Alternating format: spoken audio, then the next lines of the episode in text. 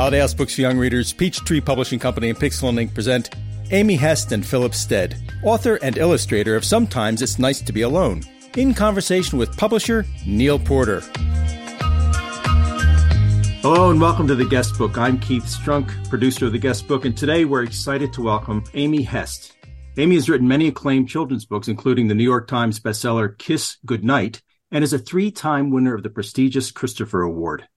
Welcome also illustrator Philip Stead, author of the Caldecott Medal winning book A Sick Day for Amos McGee. Philip has written, illustrated, or written and illustrated many picture books, including Every Dog in the Neighborhood and Music for Mr. Moon, for which he wrote the text. And a warm welcome to Neal Porter, publisher of Neal Porter Books at Holiday House, who will be leading our conversation today about the book, Sometimes It's Nice to Be Alone. All of you, welcome to the guest book. Thanks for having us. Thank you very much among other things, sometimes it's nice to be alone shows us that anyone can be a potential friend, and that includes horses, whales, crocodiles, and even dinosaurs.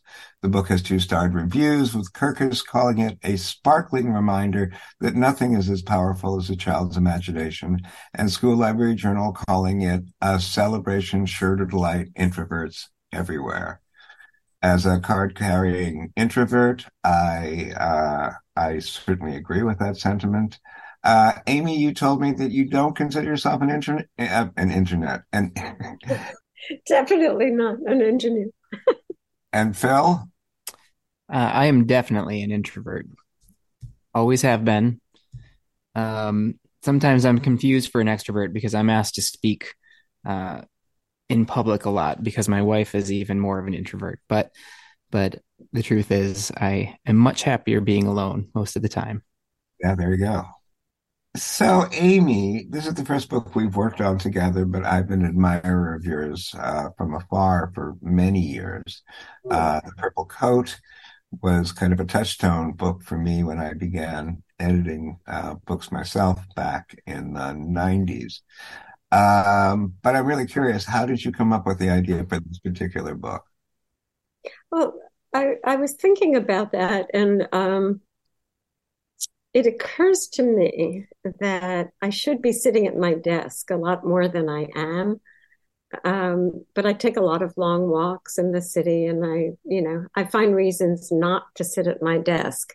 And occasionally things happen when I'm sitting at my desk, but more often things happen when I'm not sitting at my desk. And the words, sometimes it's nice to be alone, popped into my head one day when I was wandering around my apartment.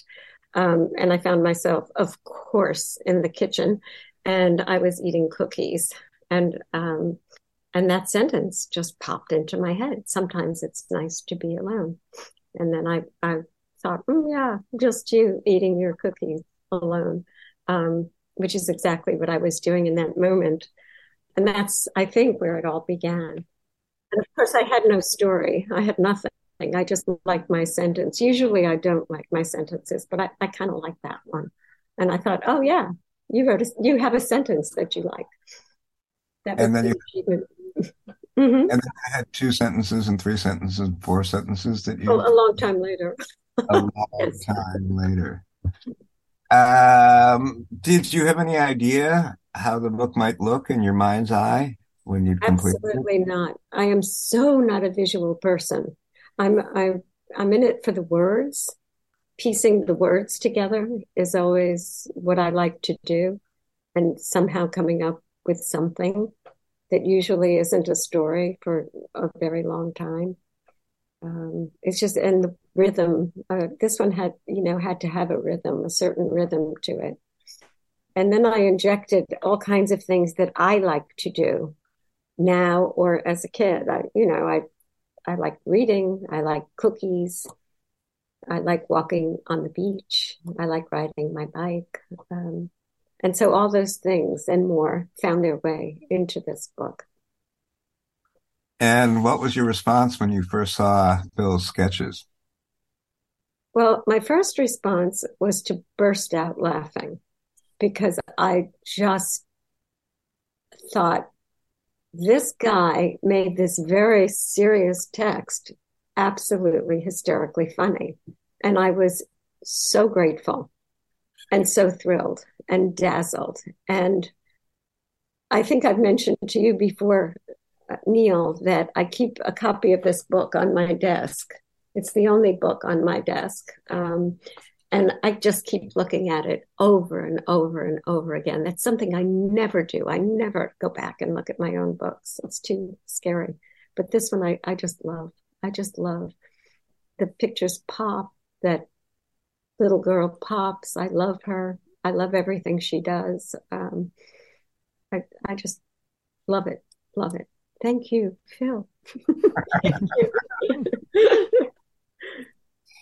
Um, Phil, uh, just to give a bit of background to our audience, I tried to count out up the number of books we've done together, and I got lost, but I think it's somewhere around sixteen or seventeen.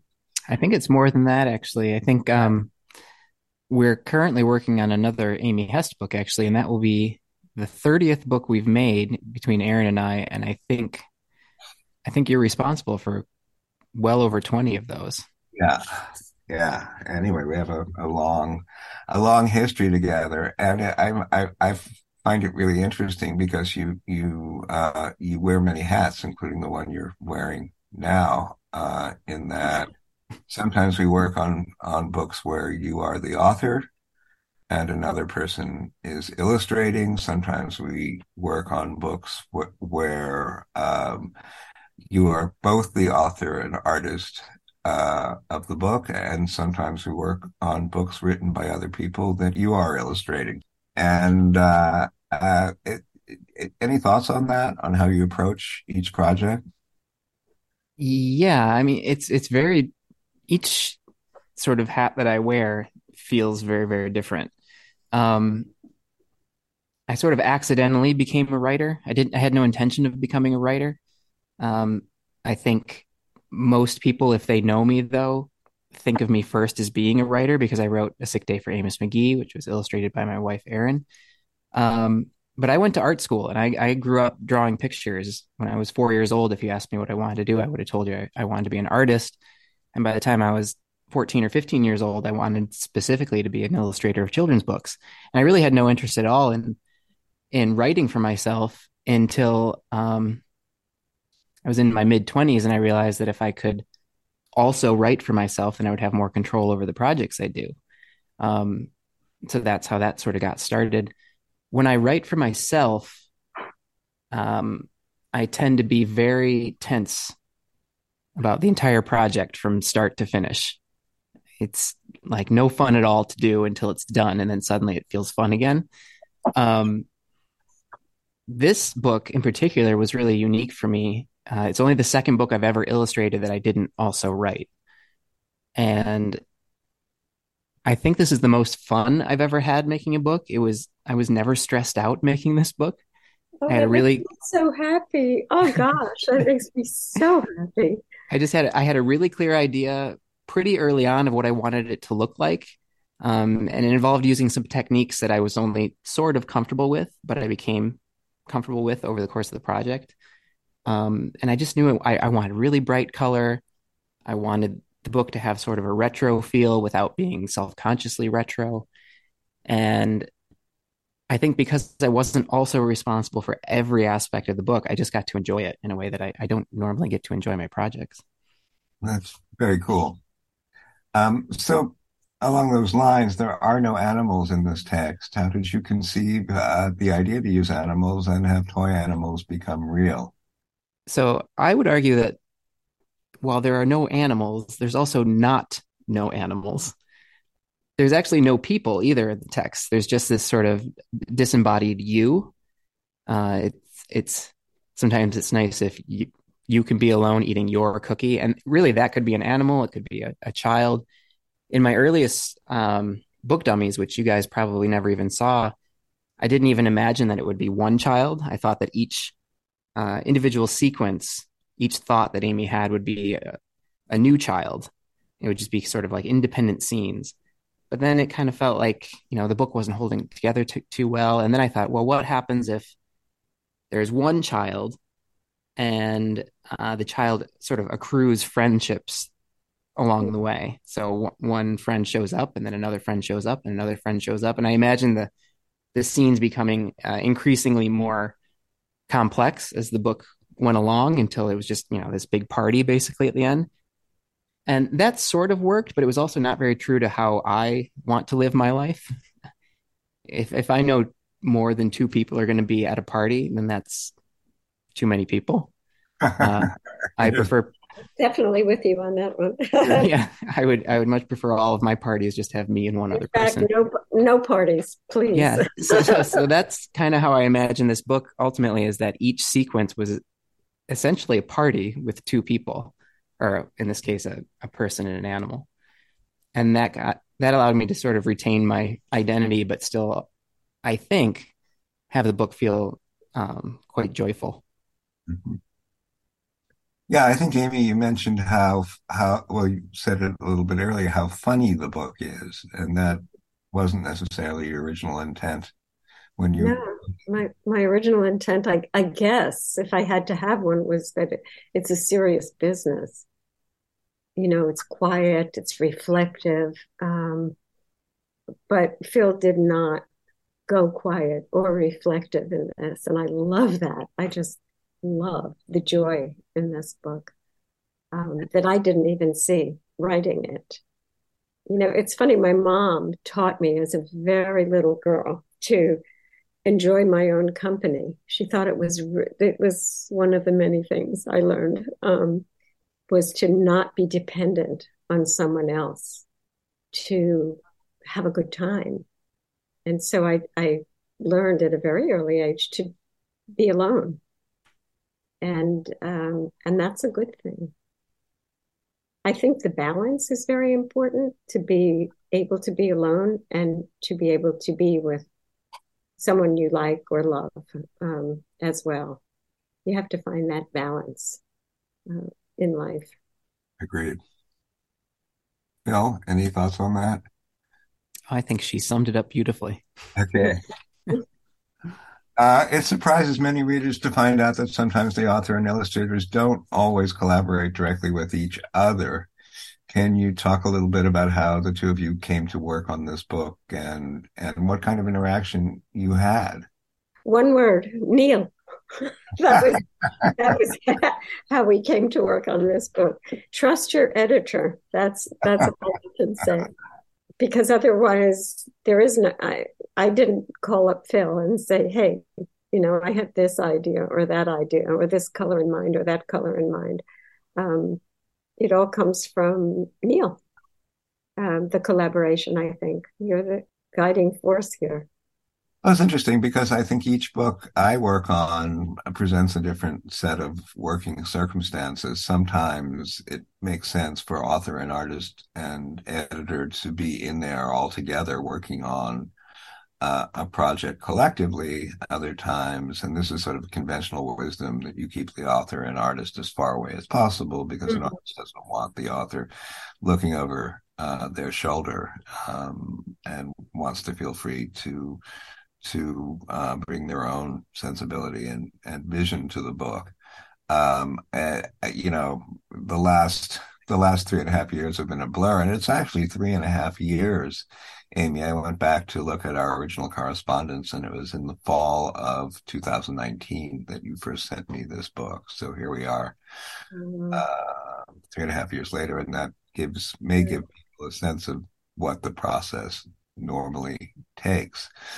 But in this particular instance, I felt like I was more of a kind of go between between you guys. I don't think you you communicated directly with each other very much. Is that not at all? Just I, I remember thanking you and being very worried about thanking you. How would you take my thank you, Phil? And I, you know, I, I remember getting your email from from Neal um, just to say, I love what you did. I love this. Um, but that was it, I think, right? Uh, yeah, this this this uh, in, interaction was very different from what I'm used to. Actually, it, it it is conventional that the author and the illustrator would not have a lot of interaction, but uh, in in my bookmaking history, it's been the complete opposite. Uh, most of the books I do are a collaboration in some way with uh, either myself or with my wife, Erin, um, or often with my friend Matthew Cordell. Uh, and in the case of the books I do with Matthew, where I write and he illustrates, um, often because we know each other very well, we talk to each other, you know, a few days a week, every week. Um, we tend to concoct schemes in advance of of Neal ever seeing something. Um, and then once Neal is, I don't want to say brought on board because ultimately he brings us on board. Uh, but once Neal is is involved in the process, then the three of us really interact as a as a team. We get on the phone together, we talk things through. Um, even though I'm an artist first, at least in my own mind, I'm an artist first. I really enjoy letting some other artist solve these problems that a book presents. It is so hard to illustrate a book, and it is so nice to let somebody else figure out how to do it sometimes. But you know, with this book, it, it was strange for me because I just had this text and I had a very personal relationship with this text after the year I spent working on it. Um, but it wasn't until it was over and done with and I had already shipped the art to New York City and had moved on to the next thing that you and I, Amy, had ever even communicated with each other. So, um, but I did feel very personally connected to this one almost immediately because it really felt like something that would naturally come out of our studio. Our books tend to to be, and I mean the books that that I make with my wife Erin tend to be a little bit old fashioned, a little bit just traditional in the ways that the, the sentences get constructed and uh, the rhythms and the pacings and that sort of thing. And, and this this manuscript that you wrote, it didn't sound like something I would write, but it felt like something that would exist in our world, and that's why it was so easy to say yes to. Mm. It's so beautiful. I tend to write. Um, I, am not hip. Well, you can see I'm I'm just not hip or cool, and I don't write hip or cool. I think of myself as an old-fashioned writer as well. I don't think this book looks a bit old-fashioned, but it does look timeless, and and I think that's a really good word to use about a children's book. Those are the books I I hope to write always, books that don't have a date attached to them you know, yeah. or, a time frame um, of any kind. So Erin and I, when we when we start out making a book, we never intend to make things that look old fashioned. Mm-hmm. Um, but the things that have always inspired us are the the handmade books of the 1950s, 60s, 70s, even even 80s and 90s, which mm-hmm. is a mm-hmm. pretty big time frame. Mm-hmm. You know, that's like 40, 50 years of of artwork that we're drawing on. We we tend to be less interested in books that are are very modern, books that are created digitally, books that really feel of the moment. And so I think because of that, the books we make end up being sort of, um, as Kurt Vonnegut would say, unstuck in time. Mm-hmm. Um, they don't really exist in any era, which can be a good thing, I think, because then they feel like they maybe, hopefully, they feel like they've always existed instead of feeling like, you know, this is a book from 2023. Right. Um, and in 2024, it will feel old and boring. Right. I, I totally agree with everything you're saying. Um, except, of course, I can't illustrate it, um, and have no feeling for it either. I just know if I like something or I don't like it, if it rings true or doesn't ring true. But when I'm writing, my focus is on the next word, the next comma, the pause, the rhythm, the, you know, where do you take a breath? That whole that whole thing. Does this make sense? How does it sound when I read it out loud, which I do constantly? Um, there's a lot of drama going on in this room um, when I when I'm writing a book. It's just talk, talk, talk, because um, that's so important. And the visual just isn't coming into it. So I'm so glad you have that. Yeah, I just think we're all like-minded. I mean, I I, I don't have a publishing philosophy per se, or maybe somebody else will figure out what it is. But um, I like to do books that that feel timeless, that are not rooted in any particular period, unless, of course, it's a historical um, book or a picture book biography or something like that. But um, that's something that I think has always been true of, of the books that I've worked on with Bill and Erin, and and I agree is very true of this one. Uh, a couple of questions about creative process for Amy. Uh, you've joked in the past that your creative process is the same for all your books. Three little words: type, read, delete. Uh, was that was that how this book worked out? It should be delete, delete, delete. because mostly what I do is delete. Um, really, I, it's it's it's a very long process. I'm a very slow writer incredibly slow and very meticulous. It's the only thing in my life I'm very meticulous about um, that every word has to be the right word um, or I'm not pleased. Um, mm-hmm. so yes, there's a lot of deleting, and oftentimes I don't know what my book is. I just write. The first draft is the hardest, um, and I'm I'm sure most people agree. I love revising. I love to revise because it just gets better and better and better and then you go back to your first draft and you say, "What was I thinking?" Um, but or, or, why did I think that was a, a decent sentence? It's awful. So anyway, delete, delete, delete is my. that's your that's your revised and lots uh, of walks and lots of cookies. right. So the the manuscript that I got in November of 2019 um, had that gone through several drafts before it got to me. Hundreds, hundreds, hundreds. Yeah, yeah. This is a no nonsense operation. yeah. And you're merciless with yourself. Oh sure. Oh, of course and then we have, and then we have our own struggles over word choice and rhythm and stuff like that, which are are always kind of bracing and and enjoyable, at least for me. I hope they are for you. Oh, sure. I like to do battle with you, Neal, on on word choices. sometimes I'll give it to you, and sometimes I won't. yeah, kind of like this this um, arm wrestling contest. Sometimes where we get there in the end. Uh, and for Phil, you have so many different mediums and techniques for your artwork. What was your process with the hand printed art in this book, and why did you choose this medium? Uh, so you're right. I've I, I, work in a lot of different mediums. Um, almost every book I do is something different, or at least a variation on something that I've done before. Uh, this one was made using printmaking techniques, and specifically a technique called monoprinting. Uh, monoprinting means um, it's a style of printmaking where you can only make one of the image. There, there's no multiples the way there would be for like a woodblock print or an etching. But the way that I do monoprinting, this is a little bit technical, but anybody that's listening that's interested uh, might like to know. I fix a piece of paper to my plate so that after I've made one monoprint, I can lift up the paper and then I can put more ink down on the plate and then add a second monoprint to it and a third monoprint and a fourth monoprint.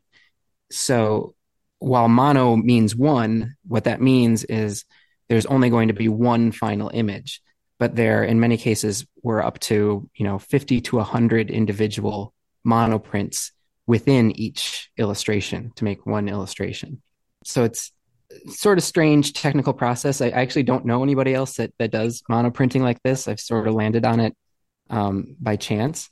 One thing that I knew right away when I when I started working on this book is that I wanted it to feel a little bit like the um, limited color process books of, say, the 1960s. So in the 1960s and into the 1970s, when you were printing a children's book, you didn't necessarily have every single color at your disposal. You had to be limited in your choices. You might have uh, two colors and the color black, say. And I wanted to experiment with that sort of um, thinking with these pictures. So I only used, let's see, five colors to make this entire book. And three of those colors are just the primary colors of, of red, yellow, and blue. And by adding a little bit of what's called transparent medium to these um, oil inks that I use, they then become slightly translucent so that when blue overlaps with yellow, now I can make green. And when red overlaps with yellow, now I can make orange. And so I start to get a, a, slightly broader range just by how these colors start to interact with one another, which is exactly how illustrators and designers had to think about their books uh, half a century ago. And the question, of course, is, you know, why would you do that when you can use every color in the rainbow? And I think it's because when you're limited in what you allow yourself to use, it causes you to be very careful in the decisions you make. Um, and I'm a very careful person in general, sometimes to a fault. I think Amy can probably relate to this too. The way that I write and edit my text is really similar to how I think about illustration. So it's about deleting, deleting, deleting until you've got just the essentials and just exactly what you need to make that picture, which is why there's always so much white space in the books that Erin and I make. We're just not interested in backgrounds very much. We like whatever the image needs to be, we just want to be the, the barest essential of that image. I love that. It's so uncomplicated and clean. It can actually be quite freeing because there's something really intimidating about showing up in the studio and having every possibility in front of you. And if you've already limited your possibilities, then it can actually allow you to be be more creative. I feel it's hmm. kind of like like working in a sonnet or something. If you're writing a poem, um, at first it might seem quite limiting, but but once you start filling in the form, the form actually starts to direct your creativity in an interesting way. So I'm curious. My mind boggles at the notion of of, of 50 monoprints being done to create a single image. How how long did that process take for each image? Um, well, I got faster at it. Um, it does help when you have a really limited palette because all the colors are right there waiting for you all the time. I can mix the colors at the start of the month, and they um, because I'm using oil inks, they can just sit on my palette for a month or two months, and I never have to mix them again. Uh, each picture took about probably ten days to make. I would say, some being a little bit quicker and some being more difficult. There were only a couple that really caused me to tear my hair out where I had to start over several times. And the the thing is, is there's no going backwards. Every time you add a print, um, there's no delete key for right. this kind of kind of art, and there's no eraser. Um, every mark you make is is there forever, and you can't even very easily cover it up with more ink. So if you do anything in that you know 50 stage process that you're not happy with, you either have to find a way to live with it, or you have to know when to um, you know pull the ripcord and and start over. So uh, Amy has the hardest the hardest picture to make for you. What was the hardest picture to make? It's a good question. I'll tell you my favorite one to make first because I'm looking at it right now. Um, it's the one where she's walking on the, the little girl's walking on the beach with the alligator. So that one was really, really fun to just see happen on the plate because the alligator is green. Now, this is kind of nerdy, but you know, other artists might appreciate this. In order to make a green alligator with this technique, first I had to make a blue alligator. So the very first thing on this on the page when I was making this illustration was a big print of a blue alligator. And then all the yellow that makes up all the sand on the beach goes down. But all that yellow also went right on top of the alligator and turned that blue alligator into a green alligator. And what I love about this process is that when you really look at it up close, uh, you can see these colors mixing with each other in real time. So you get little bits of the original blue coming through, and it turn it makes the entire thing kind of come to life in a way that is really really hard to mimic with digital materials. I mean, digital artists actually try to mimic these sort of interactions with color, um, but there's always just something a little bit too perfect about it and it doesn't really end up having the same life and breath i think um, that a real handmade piece of art can have. So that's my favorite image.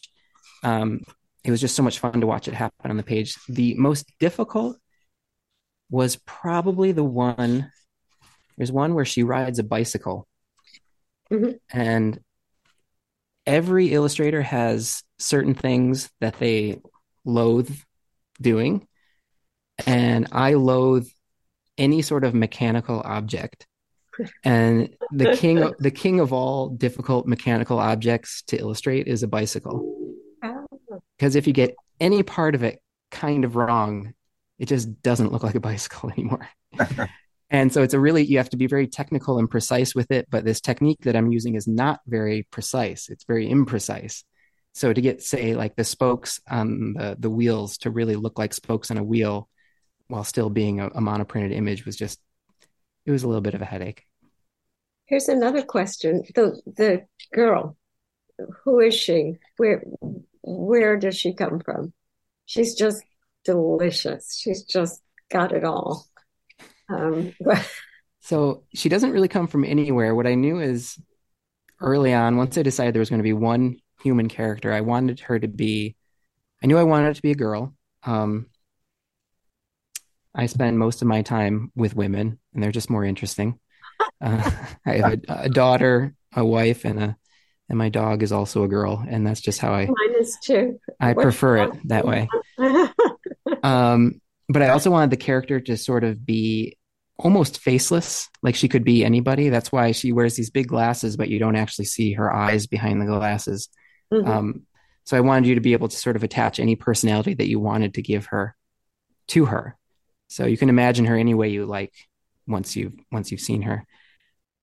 I kind of want to hang out with her. That's how I see her. I, w- I want to hang out with her and spend the day with her. Yeah, well, um, unfortunately, she likes to be alone. but only sometimes. yeah, I uh, I don't know. I, I, it's funny how characters kind of stick with you, and I I really like that little girl too, and want to know more about her. She seems, I don't know, um, you know, she reminds me a little of Erin. Was that intentional, or is that? Not intentional, but probably not inaccurate either on your part. Um, I think what makes this girl instantly likable is her blue hair, personally. I mean, one fun thing about having such a limited palette is that you just you have to stick to it once you've decided these are the colors I'm using. So the only options I really had were, you know, blue, yellow, and red. And blue was actually the strangest of those three choices. Right. Um, but it's the reason I think she kind of feels like she has sort of like this internal life going on is that that wild blue hair. Neat.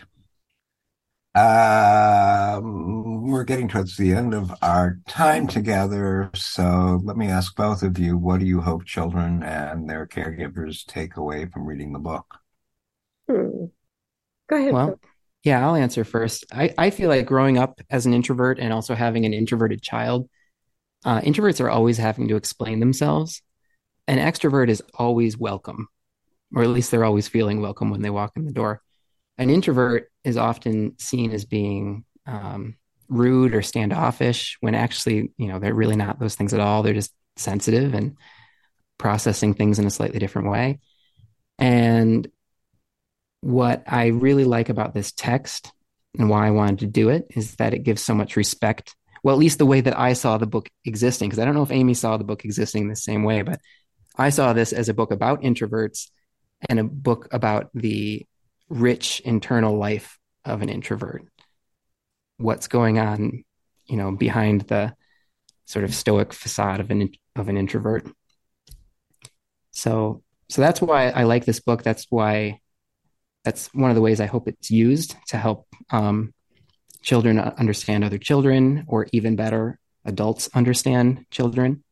Um, i think there's often a misconception that all children are some somehow extroverts that they ought to be wanting to run and play with other children and interact with with everyone they meet and that's not all children. That wasn't me and um so yeah so that that's i think what i hope people glean from this book if that makes any sort of sense at all. It's a whole lot of sense. Makes Amy? Sense to me. I don't think i was thinking about myself as an introvert. I was certainly a, a shy and quiet little girl. I, it's only now that i'm an old lady that i feel more confident, I guess, to say what I think. Again, I go back to my mother and, and to what she taught me about enjoying my own company, how important it is to just be at peace with yourself and find what it is that you like to do and embrace that. And then if a friend happens to come along, that's a great thing also. And when I wrote Friend, I, I was thinking, actually, I was thinking a lot about dogs. Um, and, and, you know, because I have a dog and I've always had a dog and I love dogs. And, and I was thinking this book might be about a child and a dog. Uh, That's funny because one of my earliest versions of this book actually was this same little girl, but with a dog each time. Mm-hmm. Mm-hmm. Same, the same dog. Yeah. And it was, you know, I could have just as easily made the book that way too. Um, right. Um, but it would have been an even quieter sort of experience exactly. than, than, the one we've got. Exactly right. Um, and the dog would have taken over, I think, in in my worldview. And, Yeah. and this way nobody takes over. It's just, it's beautiful. Thank you, Phil. And Neal, thank you for fixing us up, for putting us together. Thank you. Thanks to both of you. A matchmaker. Yeah. Um, so, uh, setting this book aside for a moment, what uh, what's next for each of you? That's an easy one to answer here because the thing that's actively happening at the studio right now is uh, another Amy Hest book. Uh, this one being illustrated by my wife Erin, but even when Erin works on something that's you know supposedly exclusively hers, it's it's always something we work on together, and, and vice versa. So Interesting. so Yeah. I'm I'm helping work on the the book design for that one right now, while Erin is working her tail off to get the illustrations done. I can't wait to see the finished illustrations. I'm so excited about that book. It's Yeah. It's very very different from this one um, and again it's it's more about relationships and um, and fishing And fishing. and fishing yes and a um, a father and a son fishing Yeah. a father and a son big bear and little bear go fishing Do you think they're, well, we shouldn't spend too much time on it, but do you th- think they really are father and son, Amy? Because it's, it's a little ambiguous. Is it, could be older brother and younger brother. oh not to me. it's always been a um, it's father father and son in my head I don't say that I don't say father bear um, baby Yeah. bear or something like that but yeah in my head um, I like to write ambiguously but but the thought process is very specific who I think it, it is Yeah, Yeah, yeah. So before we wrap up, would you each sign the guest book by leaving listeners with one last thought about your book or really anything you'd like listeners to take away from this podcast? I, I just have a million thank yous to all of you. That's my one last thought because I'm so happy. I'm so happy with this book. Um, I guess I would just like to say thank you to everyone for reading this book because you are, in a very real way, making my improbable life possible. Yeah. Mhm. I, I realize the weird thing about a podcast thought uh, like this one is that we're talking about a picture book without having any visual component. Mm. So you guys are, unless you're familiar with the book, uh, are left to your own imaginations. But uh, if you want to get a clearer picture of what we've all been talking about, please, please uh, um, have a look for Sometimes I, uh, Sometimes It's Nice to Be Alone, written by Amy Hest and illustrated by Phil Stead. And thank you all for listening.